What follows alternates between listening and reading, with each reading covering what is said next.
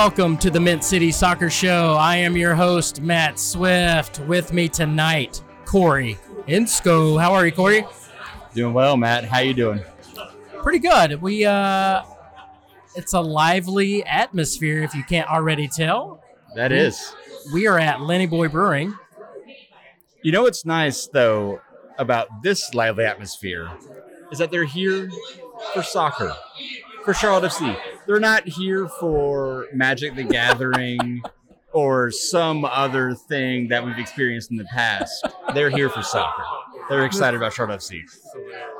That's very true, very true. So we have a special guest, and we're going to have some guests popping in and out all night. So we have a special guest. We have Brandon Davis with us. So, Brandon.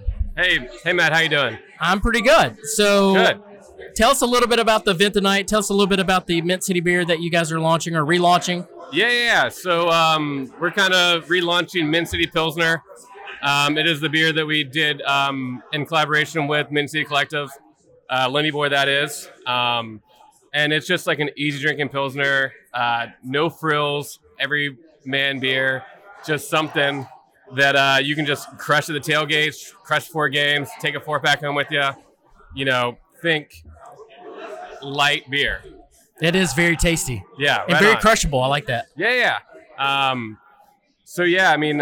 been with Mint City Collective for years and been working in the beer industry for a while. And I kind of approached some of the guys. I was like, hey, I want to make a beer for you guys. And we kind of came up with some options, and we decided on a nice American Pilsner because it's just easy drinking. It's not too bitter. It's not too sour. It's just like middle of the road beer. And we came upon Mint City Pilsner, and it's been great. So yeah, it's back this year for season 2 of Charlotte FC. We're super excited for this season. Everything's going well. We've at Lenny Boy, we also got some brand new can designs, something like that. Sorry, I'm doing a little shameless plug for the brewery, but we got some new stuff going on. You'll definitely see some of our beers at the tailgates, everything like that. Nice. Yeah. You'll see Mint City Pilsner at the inaugural tailgate tomorrow. Hopefully throughout the season too. So we'll be making it all year long. Hopefully you'll be able to find it at your local chapter bar. It's we're super excited for it.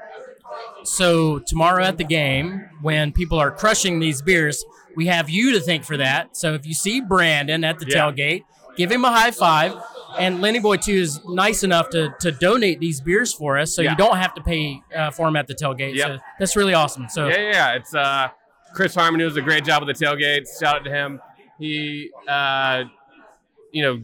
gets us to donate beers. So. No, I'm just kidding, man. He's great. But no, everything's gonna be free of charge at the tailgate. You just go up to the check-in tent, and they'll give you some beers or your wristband, right? Yeah, that's right. So you got your wristband there. That way you can go and actually get beers from the beer tent. You get 2 at a time, no more than that. Yeah. But you'll be able to drink Mint City Pilsner most of the year. Nice. Well, thank you so much, Brandon. Before you go, though, we got to get your prediction for tomorrow. What do you think the score prediction is going to be? I'm definitely thinking it's going to be a Charlotte win. I'm thinking 3-2. Ooh. I want to see some goals tomorrow. It's, we haven't seen the team play in months, for the season, that is. And we've got some great new signings, some new additions. So what we were kind of missing last year was just like that number 9 is going to score some goals. And we got it with Enzo Copetti. And I think we're going to get goals from him and Carroll. And the third goal could be a defender, maybe on a set piece. Okay. He might be working on it. They might get a couple goals on us. It's going to be pretty high, high scoring, which is what we need for the season opener. But I think we got their number at home. We beat them 3-1 last year. And I don't see why we can't beat them again at home this year. Nice. Well, Brandon, thanks for stopping by the podcast, and we will see you tomorrow at the tailgate, sir. Yeah, definitely come give me a high five. Thanks to everyone for coming out tonight. Drink Mint City Pils. It's a great beer. I'm not just saying that because I work at the brewery, but it's awesome. Cheers, y'all. Nice, man. I appreciate it. Yeah, so this episode is going to be a little different. Like I said, we're going to have guests popping in and out. Like I said, it's kind of almost like a live show in a way, even though when you listen to this, it won't be live. But that's true.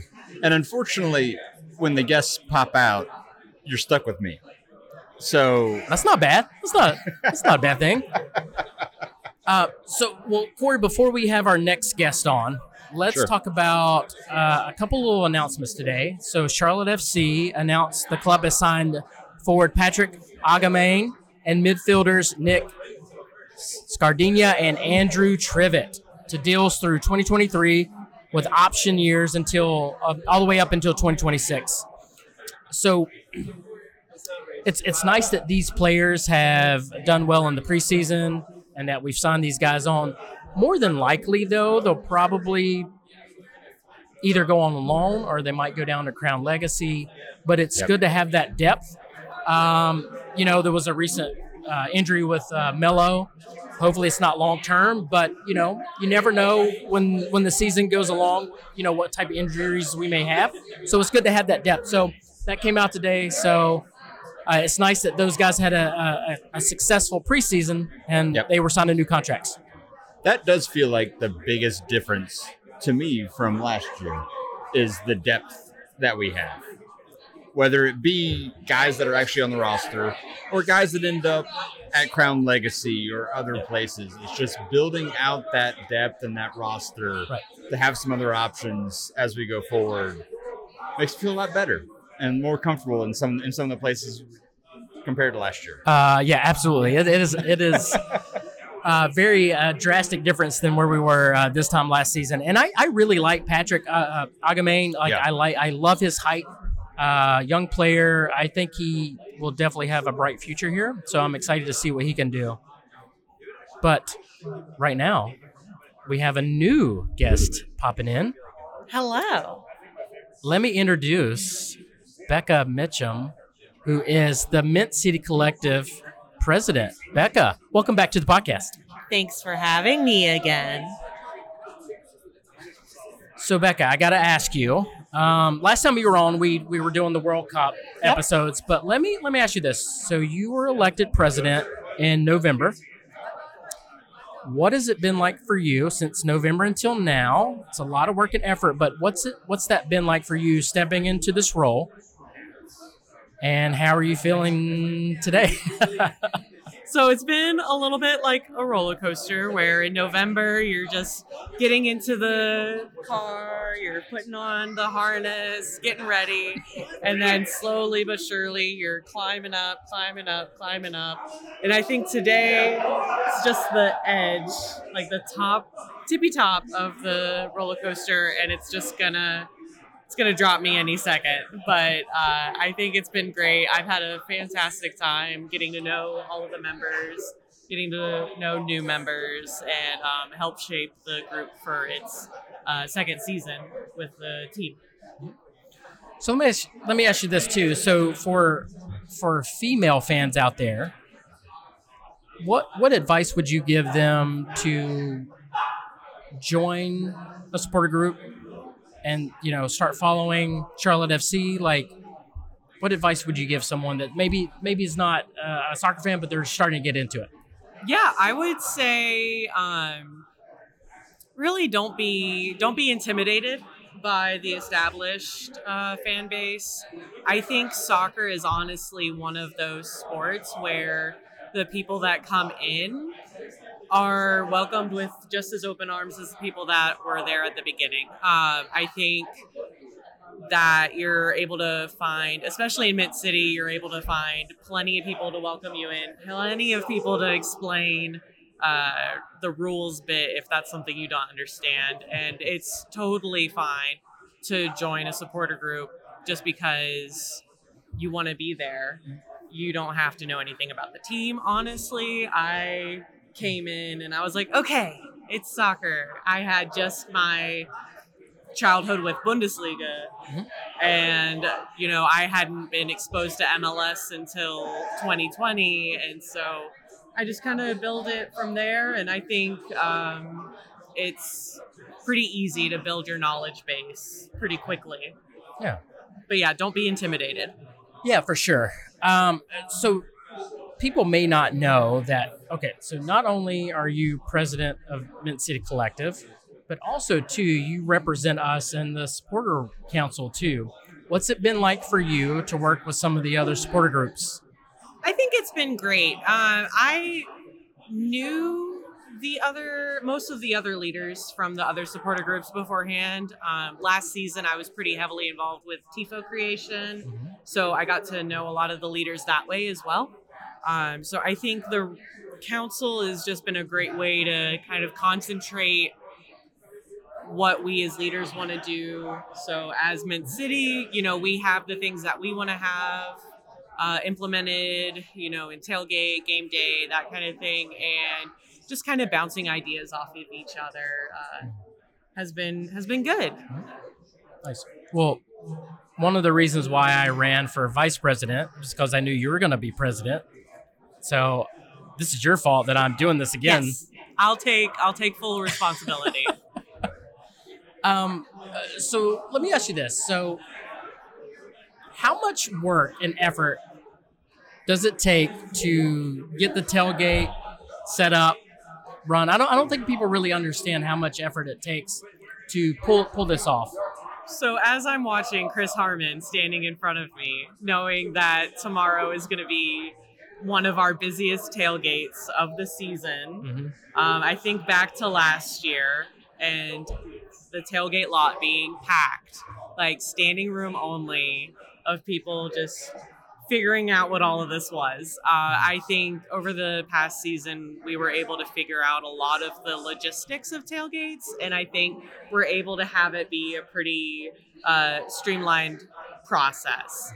So for a tailgate that starts at 3, I think Chris Harmon is ready at 8 a.m., 9 a.m. Yeah, just to kind of give you some insight here. So I'm going to help set up the tailgate tomorrow. Uh-huh. The game's at 7:30. Yep. We're getting there at noon. Yep. To set the tailgate up. Yeah. There's a ton of moving pieces when it comes to game day, where you've got the tailgate. You've got folks going into the stadium to get the flags and the drums set up. So then when you come into the stadium, when you get into your seat at the supporter section, it is ready for you. Mm-hmm. If you're in a seat that's got a flag, you're ready to wave it. And that's because somebody gave up their earlier day or part of the tailgate to go in there and make sure that it was set up correctly. Nice. So what are your predictions for tomorrow? What do you think the score is going to be? Okay, so I'm not the stats person. I'm the runs on hope person. Yeah, what are you feeling? What are you feeling like? I think we're going to win. Okay. I think we've done a lot of work during the off season to get some good names in. I think we have maybe a weaker defense than what we might have hoped for, but I think we're going to work with what we've got. I think we've got a very aggressive front line now. So even if we do concede a goal or two, I think we're going to get through it and end up with a higher score. Yeah, that's a good point. The defense to me seems still a little shaky. We'll see how the new addition Bill from Portland does, which I'm really excited about that signing. There's still some questions about left back, but to your point, Becca, I think we have the horses up front and we have the offense now that can, if we go down a goal, we're okay. We can go get one. And and we've got our midfield now that's ready to stop. Stacked. We got a stacked midfield. I think we are overflowing in midfielders, which is kind of a good problem to have, mm-hmm. from what I gather. Yep. That's always a good problem to have. Yeah, I think I saw in the Slack earlier someone was asking how the first 3 games are going to go. I think it's optimistic, but I think we win all 3. It's funny. I'm sorry. Somebody asked that question in the fan questions, and I think we play 2 of those 3 games at home, mm-hmm. and one of them is the second game at St. Louis, which we will crush 20-0. Yes. Absolutely. So, I think we will have a goal a minute. A goal a minute. Gonna crush St. Louis. So yeah, I mean, non-points I think is very, very, very doable in the first three games. Yeah. I think our traveling away section will be loud enough to distract any St. Louis player. Oh yeah, so yeah, let me ask you this: you're going to go to St. Louis. I am going to go to St. Louis. What other away games are you going to try to get to? Year? So right now, for certain, I'll be going to St. Louis, Atlanta, and Nashville. I'm hoping to be able to swing DC, and then I really want to go to Chicago again.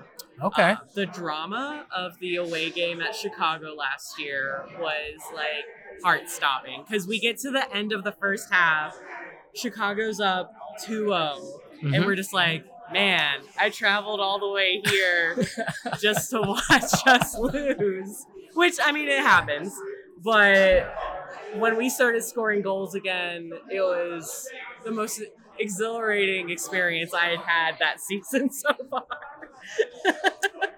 Yeah, that was a pretty fantastic game. I just went on Apple TV and was watching the recap of that recently. Oh my God, what a great comeback. We were in the upper bowl, and seated right below us was a lot of youth team members, like younger guys that were watching it. And every time Chicago scored, they would turn around to us and start like, I don't know, just trying to make fun of us.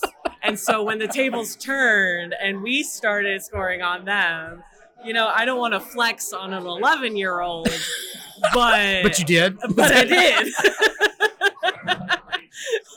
and it felt good. And I had a great time. So ready for some more experiences like that. Very, very cool. Well, Becca, thank you so much for stopping in.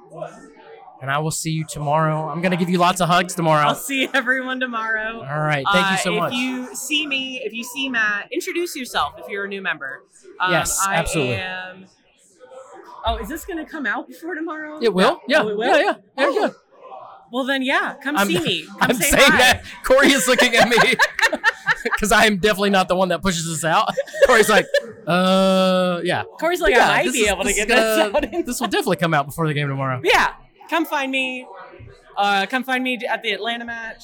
Yeah. If you're a traveling supporter that's listening to this podcast, yeah, come say hi. Like, we want to get to know people. So yeah. There we go. Thank you so much, Becca. Yeah. This coming out tomorrow morning. Depends a lot on how many Mint City Pilsners I have between now and we finish recording. Speaking of which, I'm gonna get another beer. Okay. All right. So that's good timing because we do have another guest on, somebody that I've wanted to have on for quite a while. If you've ever enjoyed a tailgate at all last year, you have this man to thank, and that is Chris Harmon. Chris Harmon, welcome to the show, my man. Thanks for having me. I'm excited to be here. So, Chris, I've got to ask, what type of prep do you have to do to pull off these tailgates? So the tailgate prep for this season really started about 3 months ago, when the schedule release came out.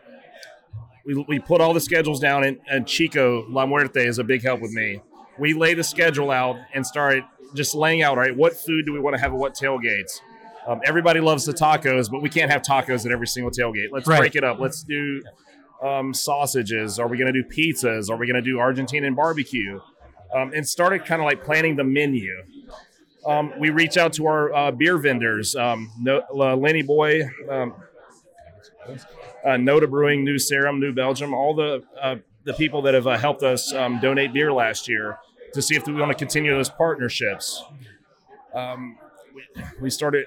We brought the trailer up to my house. We took the trailer completely apart, sorted it out, put everything back together. Do we need to buy anything new? So yeah, really, it started a few months ago. Yeah, it is, we don't really have, you don't get to have a break really. It's like a all year process, right? It's definitely an all year process for me. Was when soccer's over, I roll right into football season with Roaring Riot, doing kind of the same thing. Yeah, and I think that's one of the reasons why you're so good at this, Chris. Like, you have some experience with Roaring Riot, but I think you have this knack of like really thinking things through and communicating with the group, kind of figuring out. You know, you talked about Chico, like trying to figure this stuff out. Well, let me ask you this: we were talking Becca earlier about the tailgate in general. You know, we have the game at 7:30. You're going to get there at what time? My day starts at Noda Brewing at 12 o'clock picking up beer. Yeah, because you're going to pick up beer, right? Right. And then we have to get ice delivered to the tailgate. We have ice delivered at 12:30. We start unpacking the cooler. Or sorry, unpacking the trailer, putting the coolers out, getting beer starts being delivered. Brandon from Lenny Boy is bringing delivery of Mint City Pilsner. Our other beer vendors are dropping beer off, so we're getting those in the coolers. We start setting up tents, any games that we have. Our food partner for this week, New Belgium, is going to be doing sausages. They're going to be there setting up, getting the grill ready. So, yeah, it's a process. So the tailgate really starts that morning, several hours before the tailgate starts. So not only do you do the home tailgates, you also help Mint City Collective do away day travels. So away day travel is fun. It's more challenging than throwing the home tailgates. Even if we're tailgating at a bar or bargating, as I like to call it, it's a little more involved because you're calling venues and cities that you've never been to before and trying to plan parties. But that's something I draw from my experience with Roaring Riot, going on trips, helping with trips. And think of it more of, we're not just traveling to go to a game.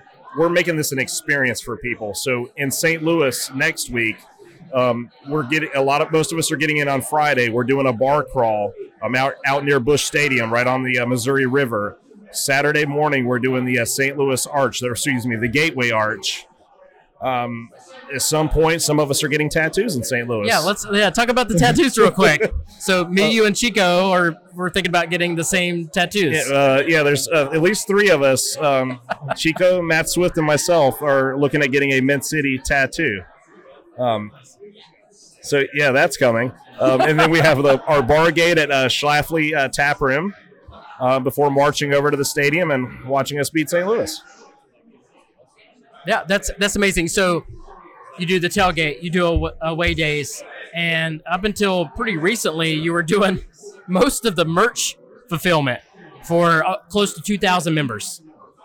Yes, that's correct. I was doing most of the merch from fulfillment.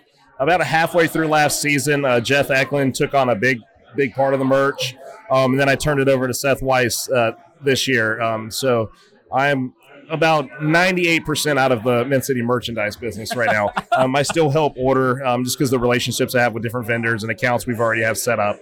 And I'm on the merch team helping plan stuff. But fulfillment, I'm almost completely out of.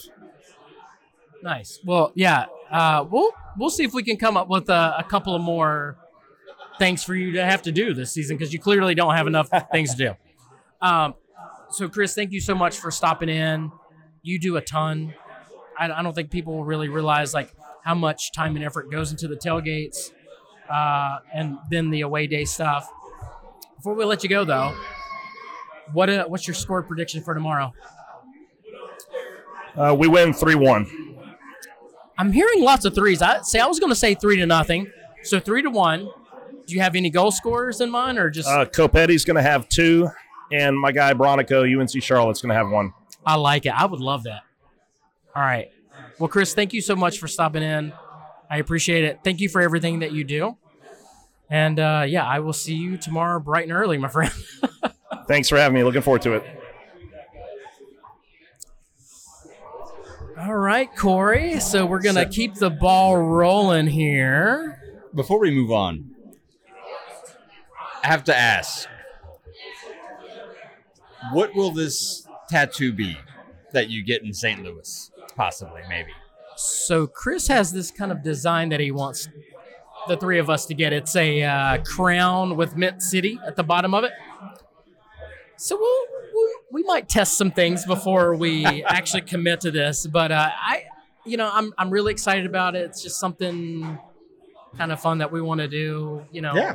I really have loved building these friendships, getting to know these people. Like, I didn't know these people before Charlotte FC, but here I am going with two other knuckleheads to go get tattoos together. As someone with no tattoos, I say go for it. Sounds like a great idea.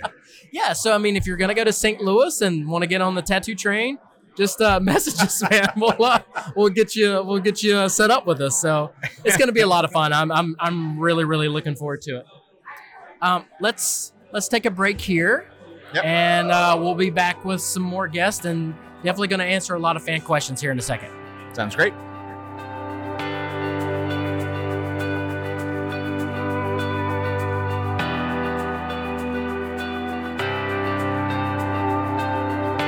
Welcome back, everybody, and we have another special guest.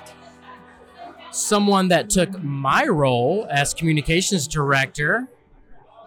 Special guest, why don't you introduce yourself and tell everybody what you're doing? So am I introducing myself because you can't pronounce my last name? That is correct. Okay, perfect. Hey, everybody. I am Kelsey Weiss. I took over communications director from Matt Swift. And we'll see if I can do half as good of a job as he did. It's definitely an upgrade. Thank you. So, Kelsey, why did you run for this office? I took some pictures for Matt last year and started becoming friends with him and thought that it was a good way to get more into soccer and start meeting more people in Mint City. Nice. So let me ask you this: what got you into Charlotte FC? What got you into Mint City in general? So Bram Bronico got me into Charlotte FC. Shocker. I followed Bronico in school in Charlotte, and when I heard that he was signed, I started paying attention. And my husband has been a big soccer fan since before I met him, so he kind of got me into it. And joined MCC because I didn't know about soccer and wanted to start learning more and meet more people in the community. So I love that. So we were talking to Becca earlier, kind of like, you know, more getting more women involved. And so you were just saying, like, you got involved, you didn't know soccer really. So like, what was that like for you? Like learning as you go, and like, what was the community like as you were trying to learn? It was definitely overwhelming in the beginning. I used Ryan Bailey's Soccer 101 articles to really understand and figure out what soccer was. And Ryan Bailey was on this show a year ago, maybe not today, but he was, last time we had an event here, he was here. Yes. Big shout out to Ryan Bailey. Go ahead. Big shout out to Ryan Bailey. He actually introduced me to Mint City. I would not know Mint City if it wasn't for Ryan. Well, there you go. But yeah, so just started reading those articles, and I really just threw myself in. I went to the tailgates and started going to the games and just started to pay attention. And the atmosphere and the community is really just what brought me in. Nice. Well, you helped me a ton last year. You have claimed that you sent me all the photos, and I only posted photos that you sent me. I wasn't going to say that, but... No, you were a huge help. We're so glad to have you in this role. I think you've already done a tremendous job. Thanks. Even though sometimes you have posted little things about me and a bad light, but that's okay. I needed to give you a birthday shout out. It was important. All right. So I think I already know the answer to this, but what's your score prediction for tomorrow, and who do you think is going to score? I would imagine Brant Bronico, but who do you have? So I'm going to say 3-0 the good guys. I'm going to go with Copetti, Swiderski, and then my dark horse is going to be Bronico. Bronico has to score at the bank this year. Dark horse. Because dark horse. It's so rare for him to score. So I think Copetti is more obvious, but Bronico, 3-0, good guess. Yeah, I'm not shocked by the Bronico prediction, but... Any question, the answer will be Bronico. No, I said 3-0 as well. I think that's a... Good pick. Who do you think's going to score? Oh, that's a good question. Yeah, I definitely think. I think we're going to look at Swiderski. I think we're going to look at Copetti, and I want to say Gaines. I'd like Gaines. That would be good. Yeah. Or Jan. Jan would be fun. Yeah. Yon would be a lot of fun. There we go. Yeah. Well, Kelsey, thank you so much for stopping by. Thank you for having me. We will see you tomorrow at the tailgate. You're going to be taking lots of photos. Yes. Oh, so do I have to take the group photo anymore, or are you going to do that? Yes. Harmon told me that I will be doing it, so yes. I've got so it for you. So I can be in the group photo. So you can be in the group photo. Nice. And I will take lots of pictures of you, especially. No one wants to see that. Everybody wants to see that. No one wants to see it. Everyone does. But you're amazing. Thank you so much. You're the best. I really appreciate it. And yeah, I'll see you tomorrow. Awesome. Thank you. See you tomorrow. All right. All right, Mr. Corey, we have another guest. Come on to the show, sir. Why, thank you. So this next guest that we have is somebody that I love very dearly. Someone that, if you are a part of Mint City Collective, he is one of the reasons why you should thank him for even having a Mint City Collective. And that is Jay. How do you say your last name? It's pronounced exactly how it's spelled. Longmire, Longshrier, Long. Yeah, we'll go with that. I'm just messing with you. Jay. Yo. Thank you so much for joining the podcast. We've wanted to have you on for a long time. You are a founder of Mint City Collective. Yeah. So this could be a whole other podcast in itself, but kind of give me like a quick rundown of like how this whole thing started. Yeah, so back in, I think it was late 2018, Zach from Roaring Riot reached out to me and he was like, hey man, you know, Tepper bought the Panthers. I kind of see the tea leaves on the wall. Like, I think he's going to make a push for soccer. And I really think we should be on the ground floor running with the supporter group. And, you know, we talked to each other over beers at some brewery in Belmont. I forget the name of it now, Riverman.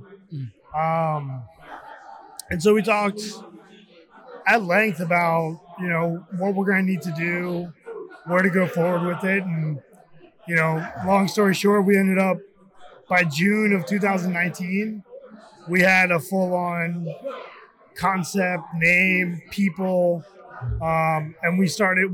Our big push was at the there was a Mexico Gold Cup game that summer. That's right. Yeah. And so we did our first push there, and our first marketing material were these clear stickers, but on the backside it said "Time to Strike," and then on the very bottom it said the exact same thing, kind of introducing Mint City in Spanish, because we knew, you know, that a lot of soccer fans, football fans, don't speak English, can't read English. Right. So if we're going to use this marketing material, we went multilingual on it. And then the next game that came was the Arsenal friendly, or the, what is it called? Arsenal Fiorentina. Yeah.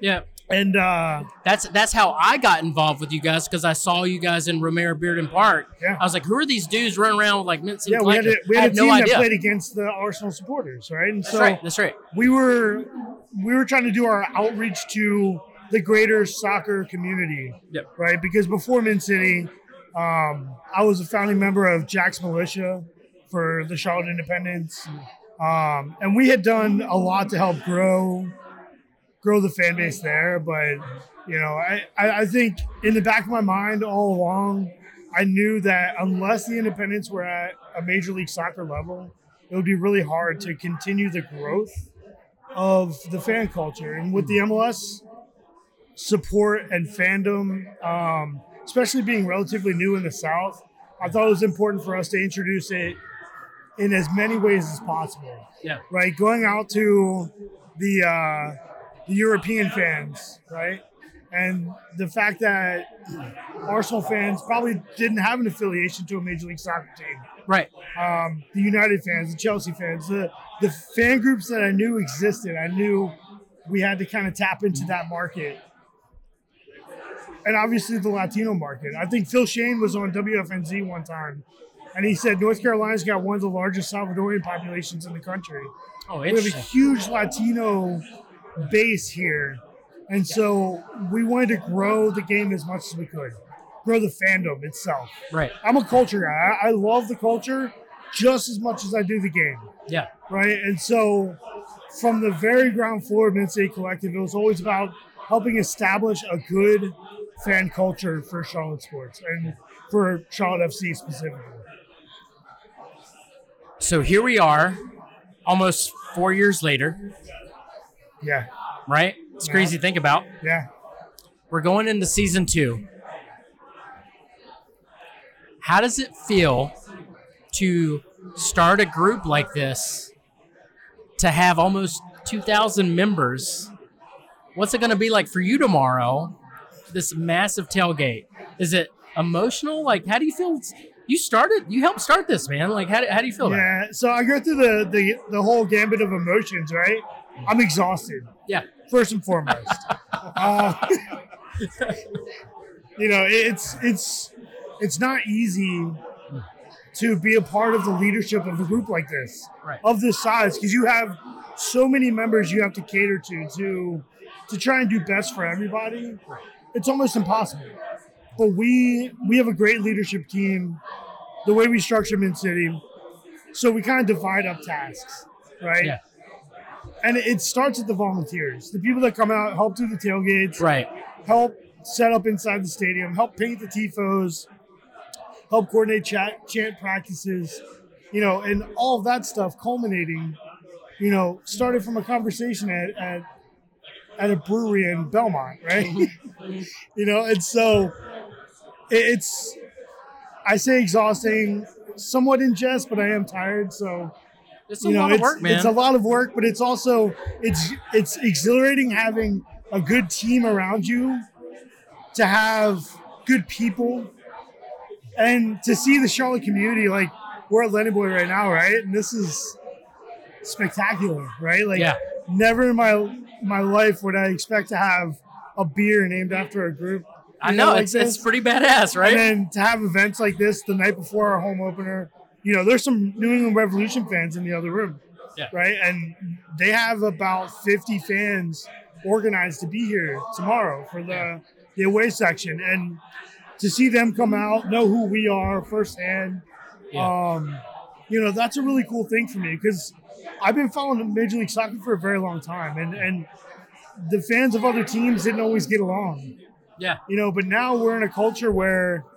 You know, I was at ISC about a month ago with all the other supporter groups. So for people that don't know what that is, what is that? So that's the Independent Supporters Council. Okay.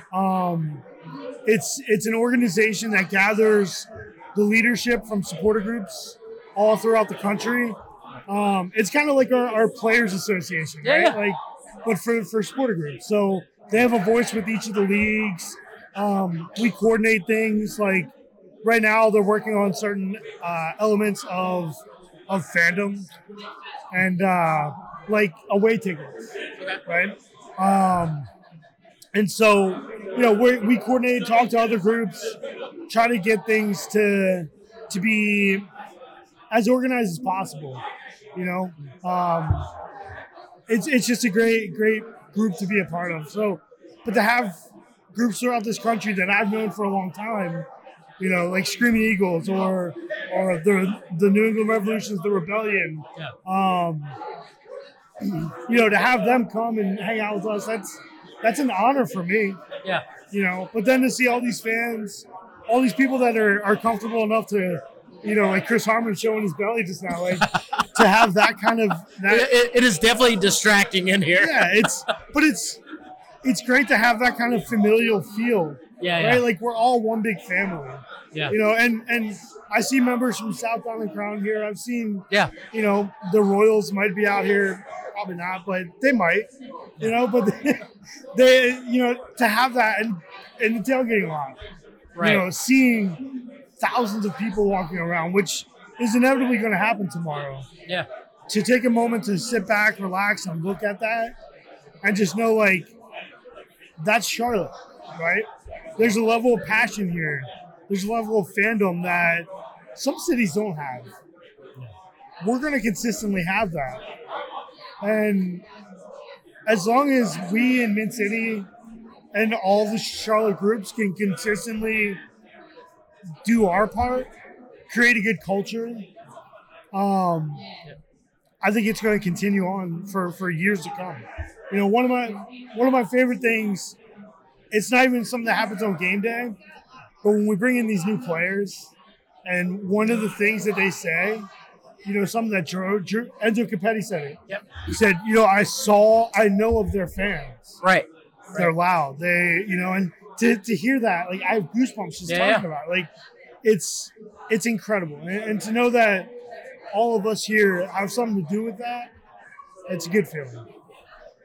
So one of the other things that you do, besides starting sport groups, is that you're a capo or capo or however you want to say it. Yeah. So you did that last year. Mm-hmm. You're going to do it this season too. Yes.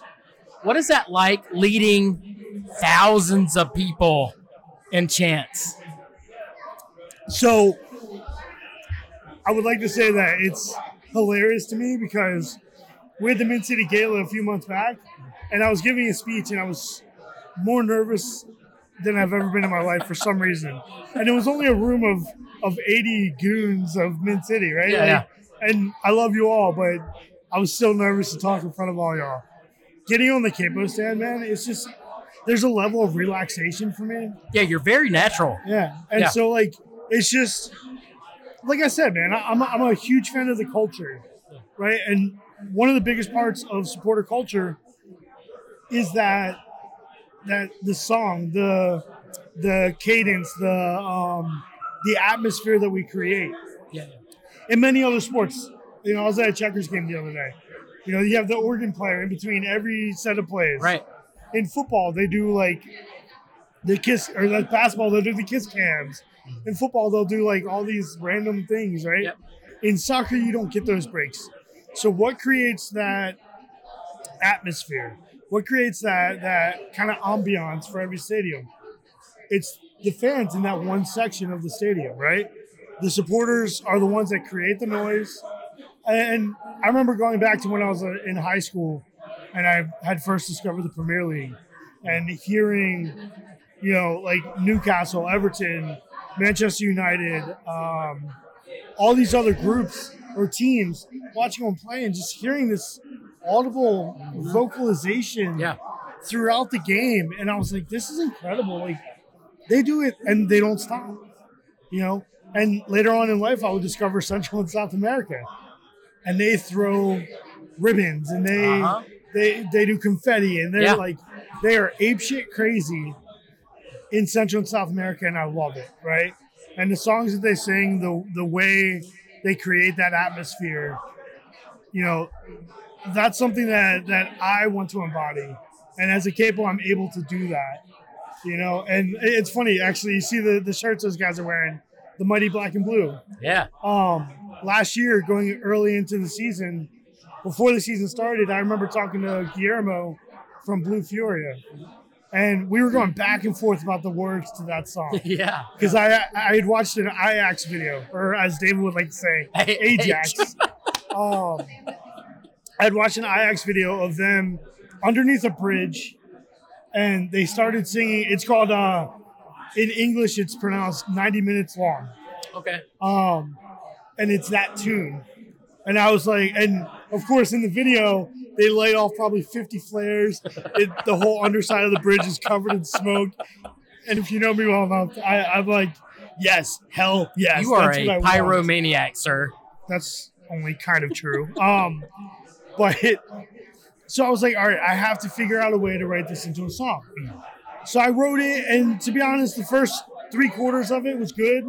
And that last little bit, I just couldn't get over the finish line. And Guillermo kind of sent over a different version of it. Yeah. And so him and I went back and forth. And it was pretty interesting because in a text message, he said, you know, we are Charlotte, the Mighty Black and Blue. We are from the Carolinas. And then he sends it to me. He goes, what do you think about Sangre Negra y Azul? Rolls off the tongue. I love it. But the thing was, like, I speak Spanish, so, but I didn't know what sangre meant. You know, okay. I was like, what is that? And he goes, it means that we bleed black and blue. And I was like, holy shit, that's it, dude. That is that. It. We're growing with this, and we pushed it to the chance, and all of a sudden it just took off, right? Nice. To the point where when the team did a T-shirt giveaway at the stadium last year, they had the lyrics printed on it. Like, those are the kind of things that we as fans, I as a fan, as a capo, I strive for those meaningful connections with people, the songs, the team, the community. And that's one thing I love about being a capo. Yeah. Well, I mean, you're helping build tradition. So, Jay, thank you so much for coming on the show. I'm sure I took longer than I should have. No. You're good. I've wanted to have you on for a long time.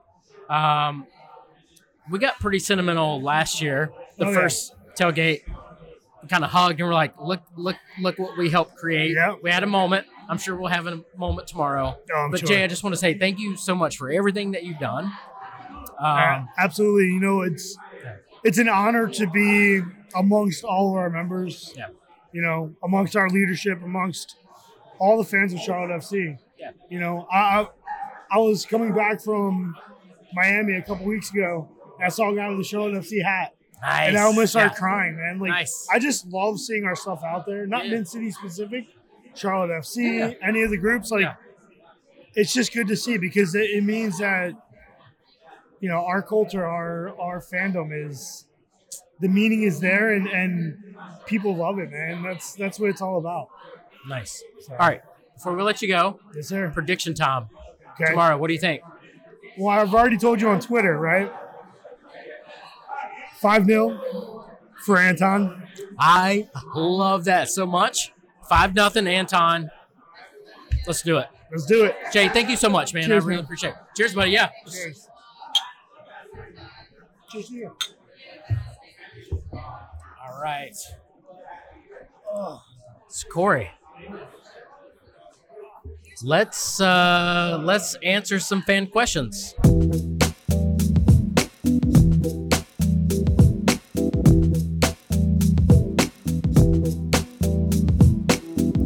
All right, we can do that.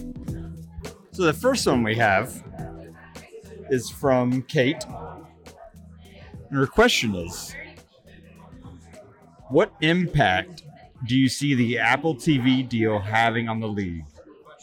And while it may be early to ask this, is there anything you wish Apple TV did with their deal with MLS that they didn't? I think the Apple TV deal is going to be super beneficial, and here's why. And I'm not saying that this is right or wrong or whatever the case is, but you know, in the early 2000s, like MLS basically folded. I don't know if many people know that, but they were pretty much done. I think Robert Kraft had to come in and like bail them out. So deals like this Apple TV deal injects a ton of cash into the league. Just like, you know, everybody gives Adidas a hard time, like everything's blanket, but that deal injects a lot of money into the league and helps float us and helps build the league. This Apple TV deal, I think, is amazing. If you haven't been able to yet, go on there and like watch all the game recaps, all the other videos. There's like an amazing Ben Bender video on there. You know, Swiderski interviews and everything like that. I think it's going to be fantastic for the fans, for the league. So I'm super happy with the deal. I don't know yet anything that I would change because it's kind of new. Right. So TBD on that. So I think my worry on it when it first came out was you're asking people to subscribe to something. Yeah. To watch MLS. And when you're trying to grow a league in the U.S., you're adding a hurdle there. If that makes sense. You know, like, so you think about last year, if you were in Charlotte, the Charlotte FC matches played on a local channel, even an antenna channel. You could just watch it. You could stumble upon it and end up watching. You're not going to stumble upon MLS matches on Apple TV+. So that's my main, I think you're right. Overall, it's good for the league to have this kind of partnership for financial reasons. But as a fan growth perspective, that's what's always worried me a little bit. Yeah, no, I totally understand that. I remember back in the day, I would try to watch MLS matches on MLS after I paid for it, and most of the games were blacked out.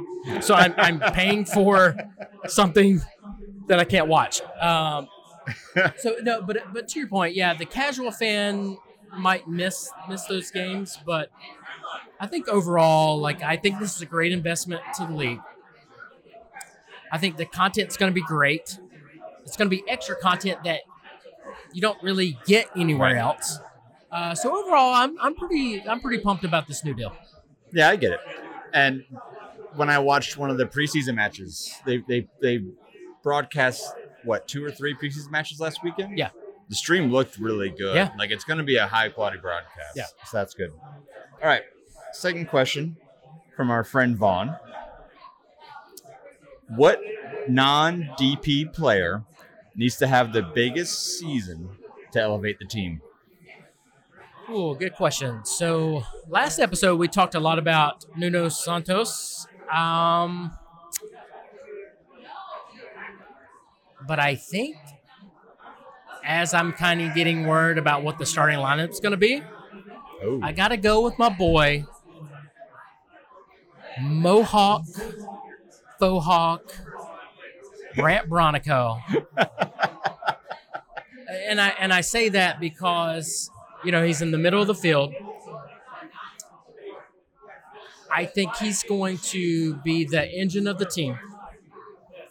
So I think he has the ability to elevate this team in the second year. He's a workhorse, man. Like, you know, you look at him, you're like, he's not going to start, whatever. I mean, look how many games he played last year. And, I mean, it's no secret, I love Bronico. And I think I want him to do well. I want him to have a better season than he did last season, which I thought he played great. So I'm looking at him because I think he's going to be right beside of Westwood in the middle. And I'm a big middle-of-the-field person, fan. Like, I like Bronico. He's scrappy. So that's who I'm looking to. And I think, to your point, for much of last year, he was the strongest member of the midfield. Yeah. Like, he was the stalwart. He's versatile, too. To really control it. Yeah. So I can totally see. Are you hinting that the starting lineup will include him tomorrow? Yeah, I think he's going to start. So, so last episode we talked about Nuno Santos. But it's funny, though, since that last episode, you know, it's been alluded to, like, Santos might play on the wing, which is a little shocking to me. And if that's the case, then Bronico definitely slides in the middle. He's my starter. Again, he's the engine. He's the heart. Like, I want some great things for him this season. Yeah. Totally. All right, next question, which feels like a very loaded question. Michael asks, what constitutes a real fan? So, yeah, this is from Michael Gallimore. This is a little bit tongue-in-cheek, and I think I know why he's asking this. So there's been some social media posts lately alluding to the fact that you have to do certain things to be considered a true fan. And I wanted to specifically address this in this episode. What constitutes a real fan? It doesn't matter. Like, you don't have to sing and chant and wave a flag for 90 minutes to be a true fan. It's how you want to be, right? Like, you shouldn't dictate what a true fan is. And I just think, like, no matter where you come from, whatever part of the globe that you're from, it doesn't matter. Everybody is a fan in a different way. You know, I could sit here and be like, oh, well, I have a tattoo of Charlotte FC on my arm. If you don't have that, then you're not a true fan. That's just as ignorant as saying, like, oh, if you don't sing and chant for 90 minutes, then you're not a true fan. So I've seen some posts like that last year, and definitely have started to see a couple this year. I would caution everybody, when you see posts like that, just ignore it. they're just trolls. You know, don't give it any like. These people usually have like 20 followers. Just don't feed the trolls. So it's sad that these people have to create fake accounts to like say stuff like that. You know, be a fan however you want to be. Exactly. And yeah, that's really it. And so I think, to me, the problem with stuff like that is it takes away from the inclusive culture that I feel like soccer and Charlotte FC especially have fostered, of like, everyone's welcome, everyone be here. Yeah. When you start trying to draw lines about what a good soccer fan is, especially we've only had a Major League Soccer team for now 2 years. Yeah. Like, you can't start drawing those lines right now. And everyone's welcome. Right. And you got to think about like where you're from. Like where you're from, you may be a fan a certain way.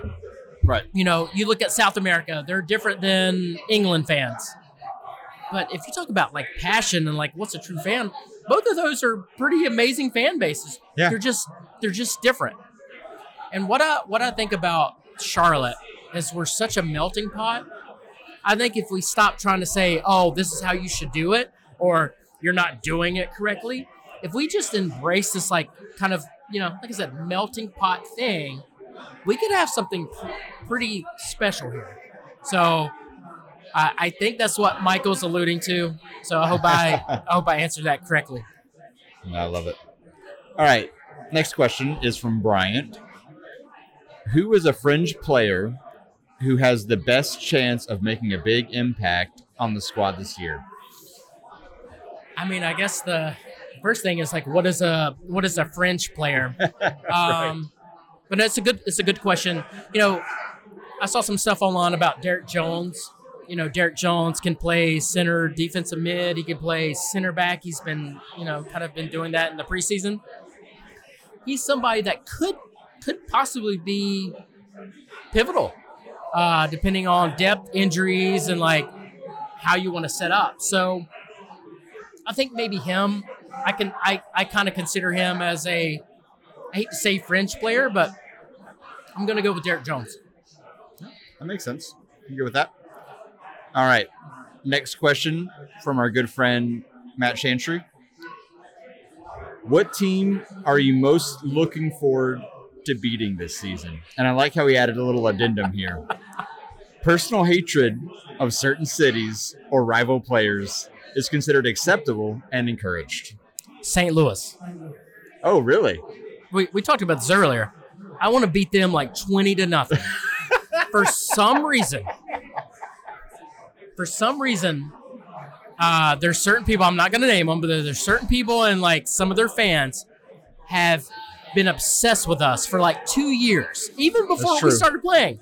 I don't know what their problem was, but they have been obsessed with us. So St. Louis is the one that I really and truly want to stick it to. I can see that. What's funny, I think this is a difference in me being more disconnected from social media over the past few years, that I'm not even aware of all these things happening except for from you and David. Because, like, to me, the obvious answer was Atlanta. Like, I want to sweep Atlanta this year. I especially want to beat Atlanta at Atlanta. Oh, yeah. That should have been at least a draw. Exactly. Last year. Exactly. So yeah, I want 96-minute winner in Atlanta. Yeah. That's some bull-ass. That was tough. Yes, right, yeah. All right. From Joel. Should I temper my expectations for the new hype video? Will it be revealed Saturday? Yes. So there is a new hype video. I heard it is amazing. So don't temper anything. Get wild as hell. Get ready. I'm excited, dude. I got to say, the hype video from last season, I mean, I had tears in my eyes watching it the first time. And the whoever creates this stuff, like, give them all the money. But I hear this one's supposed to be pretty epic. So, yeah, get hyped, man. Get ready.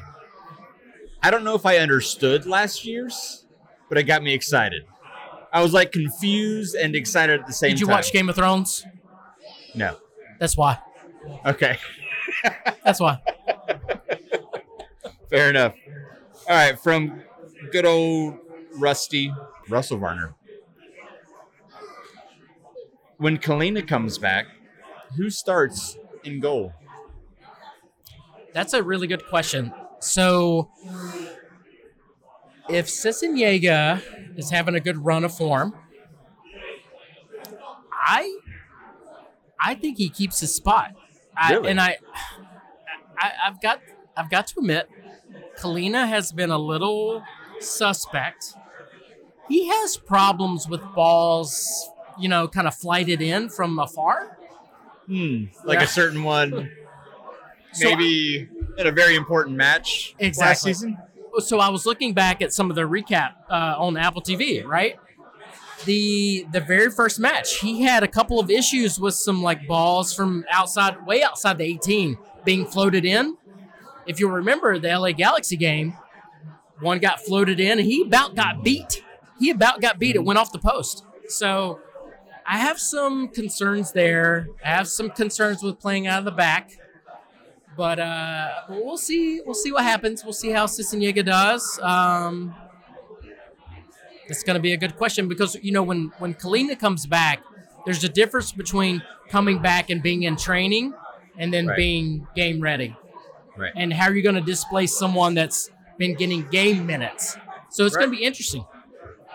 No, that's a good point. That's a good point. All right, from Eric. Will Ramiro's success with the U17 national team translate to appearances with the Charlotte senior team this season?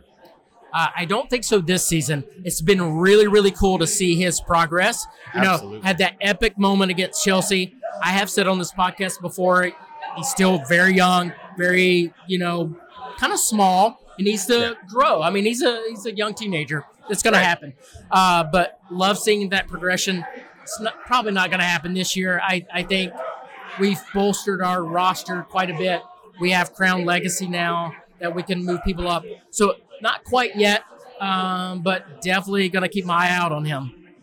Agreed. And I think that's where Crown Legacy is such an important part of this team structure now. Yep. Is that he's a player who's incredible and people want to go watch him and should have opportunities to play, but he's not ready to be on a senior team right now. Right. So being able to see him there and maybe going down to Matthews and seeing him play for Crown Legacy would be awesome.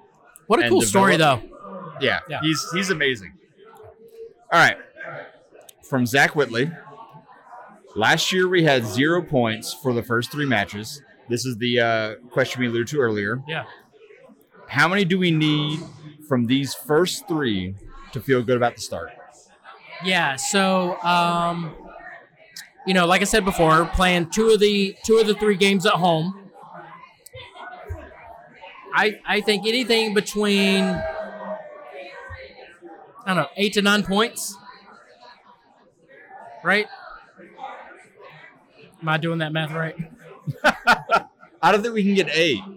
Right? 7 to 9. 7 to 9. Right. 7 or 9 points. You know, a draw in there could be okay. Maybe on the road. A draw in St. Louis could be, I guess, okay. But I think realistically, you look at these 3 games, 9 points. Yeah. We're in a very different spot than we were last season. And that's why I feel like all the predictions from the national pundits, we talked about this off air a little bit earlier, have surprised me because I know the East might be stronger, but we're in such a different position starting the season. Right. Whereas last year, we basically sacrificed the first few matches of the season where we got no points. We're going to start in a faster clip. We have more talent, especially attacking-wise. I just don't see how this team finishes worse than last year's team. Yeah, and the difference is like, you know, it is our second season. We are playing at home, which we're pretty good when we play at home. Yeah. First game. And then we play an expansion team the second game, and then we play at home again against one of our big rivals. So I think we have a good chance of getting 9 points. Yep. All right. From Luke, with the decrease in opening ticket sales versus last year, what can Charlotte FC do in year 2 to further engage the community? Yeah, so this is a really good question. We talked about ticket prices last episode. Yep. So that's one. I think marketing further out than what they're doing. I'm a marketing person. That's what I do in my 9 to 5.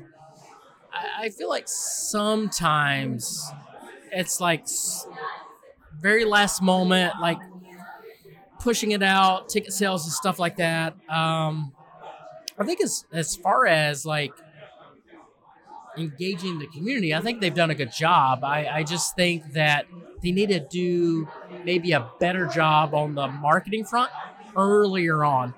We have such an amazing content team. Like, I'm not being facetious here. Like, world-class content team. Like, I love our content team. Agreed. Use them. Like, start marketing this stuff sooner. That would be my suggestion to them. But I think, you know, I think we're going to have like 60, 65K, which is pretty amazing. Right. But just think what could happen if they would have maybe pushed us a little more. That's true. We were texting earlier, and I was saying if we get 60,000+ for the opening match, I don't know if I was expecting another 70+ like we had last year. 60+ for an MLS match is incredible, freaking awesome. Yeah, I mean, you think about most MLS teams, you know, they're going to average 20, right? 20K, right? Maybe. Yeah. It's gonna be a blast. All right, last question. With the expanded playoffs and the addition of the Leagues Cup, what competitions do you hope Charlotte FC prioritizes?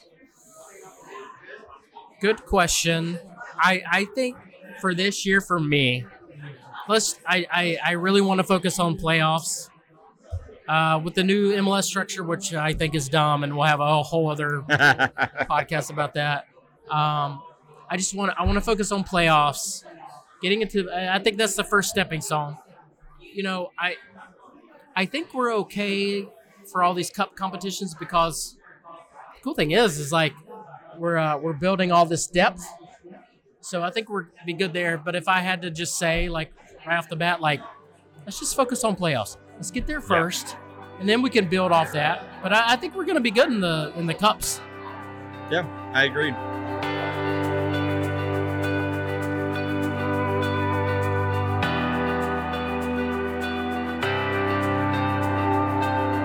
Welcome back to the Mint City Soccer Show. We have one more guest, someone that has a new position at Mint City Collective.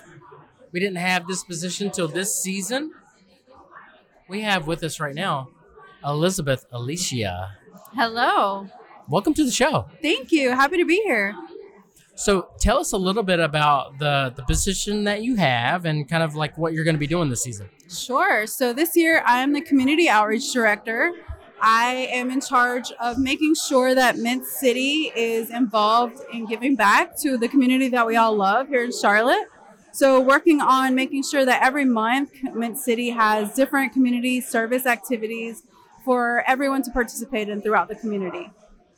Nice. So you have something coming up. Yeah, actually on Monday after the game. So February 27th at Noda Brewery, we're making sandwiches for Roof Above.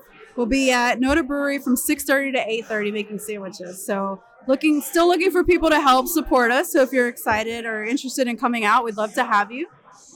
Yeah. So our community outreach is a big part of what we're trying to do. What made you want to get into this role?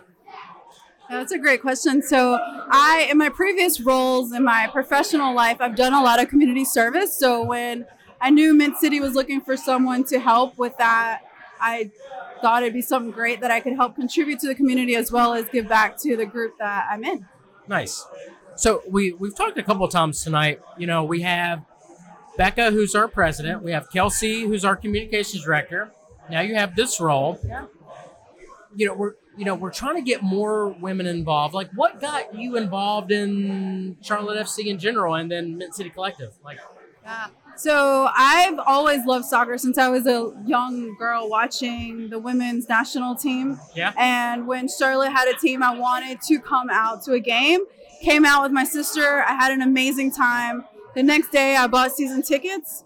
And I've been, nice. Yeah, the next day, yeah, immediately, I was like, I got to be a part of this. So I spent last season kind of looking for a group, trying to figure out where I fit in, and found Mint City. Because there were so many women involved, there was a women's chapter, the Liberty. That's right. And So I joined later kind of in the season. And then when you announced there were elections, I knew I wanted to be a part and give back. So I thought community outreach director would be a great way to do that.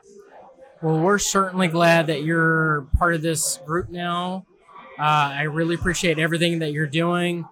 The event that you have coming up is great. And we're going to keep doing more stuff like that.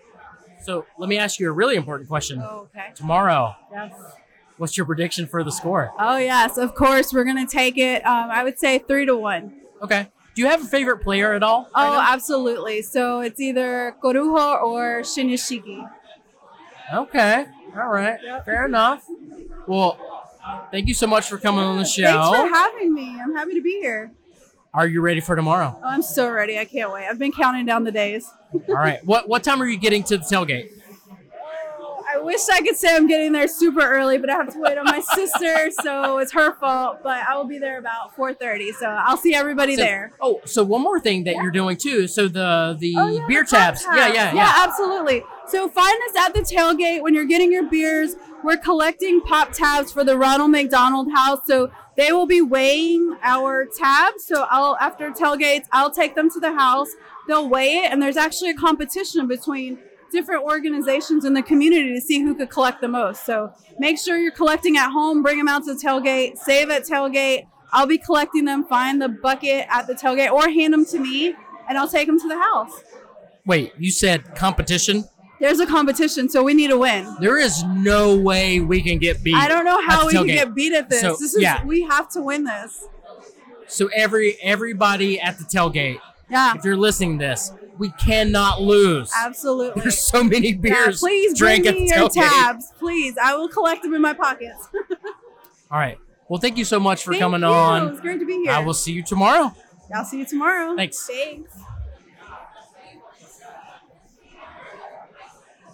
All right, Corey. Yes, sir. Is this the longest episode we've done? It's close. It might not be the longest, though.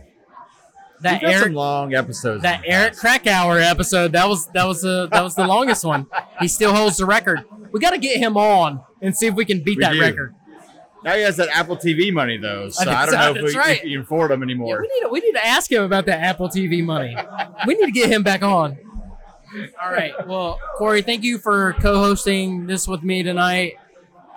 Thank you, everybody, for coming out to Lenny Boy. And thank you to Lenny Boy for, one, making us a delicious beer. I've had a lot tonight. It's very good. So I do apologize if we have slurred, messed up names, which, I mean, that's kind of typical. It doesn't matter if we've been drinking or not. Par for the course for us, yeah. Yeah. This has been pretty awesome, but Corey, thank you. Did you give your prediction for tomorrow? No, but I feel like I'm just going to echo people. I was going to say 3-1 the whole time. Okay. Do you have goal scorers in mind? I think Copetti gets one. I think Sviderski gets one. Okay. Bronico for 3. That's exactly what I said, right? Is it? Yeah. I didn't listen to you. I think I said that. Like I said, lots of Mint City beers tonight. So, all right, everybody. Thank you so much for your support. We really appreciate you listening to the podcast, and we'll see you later.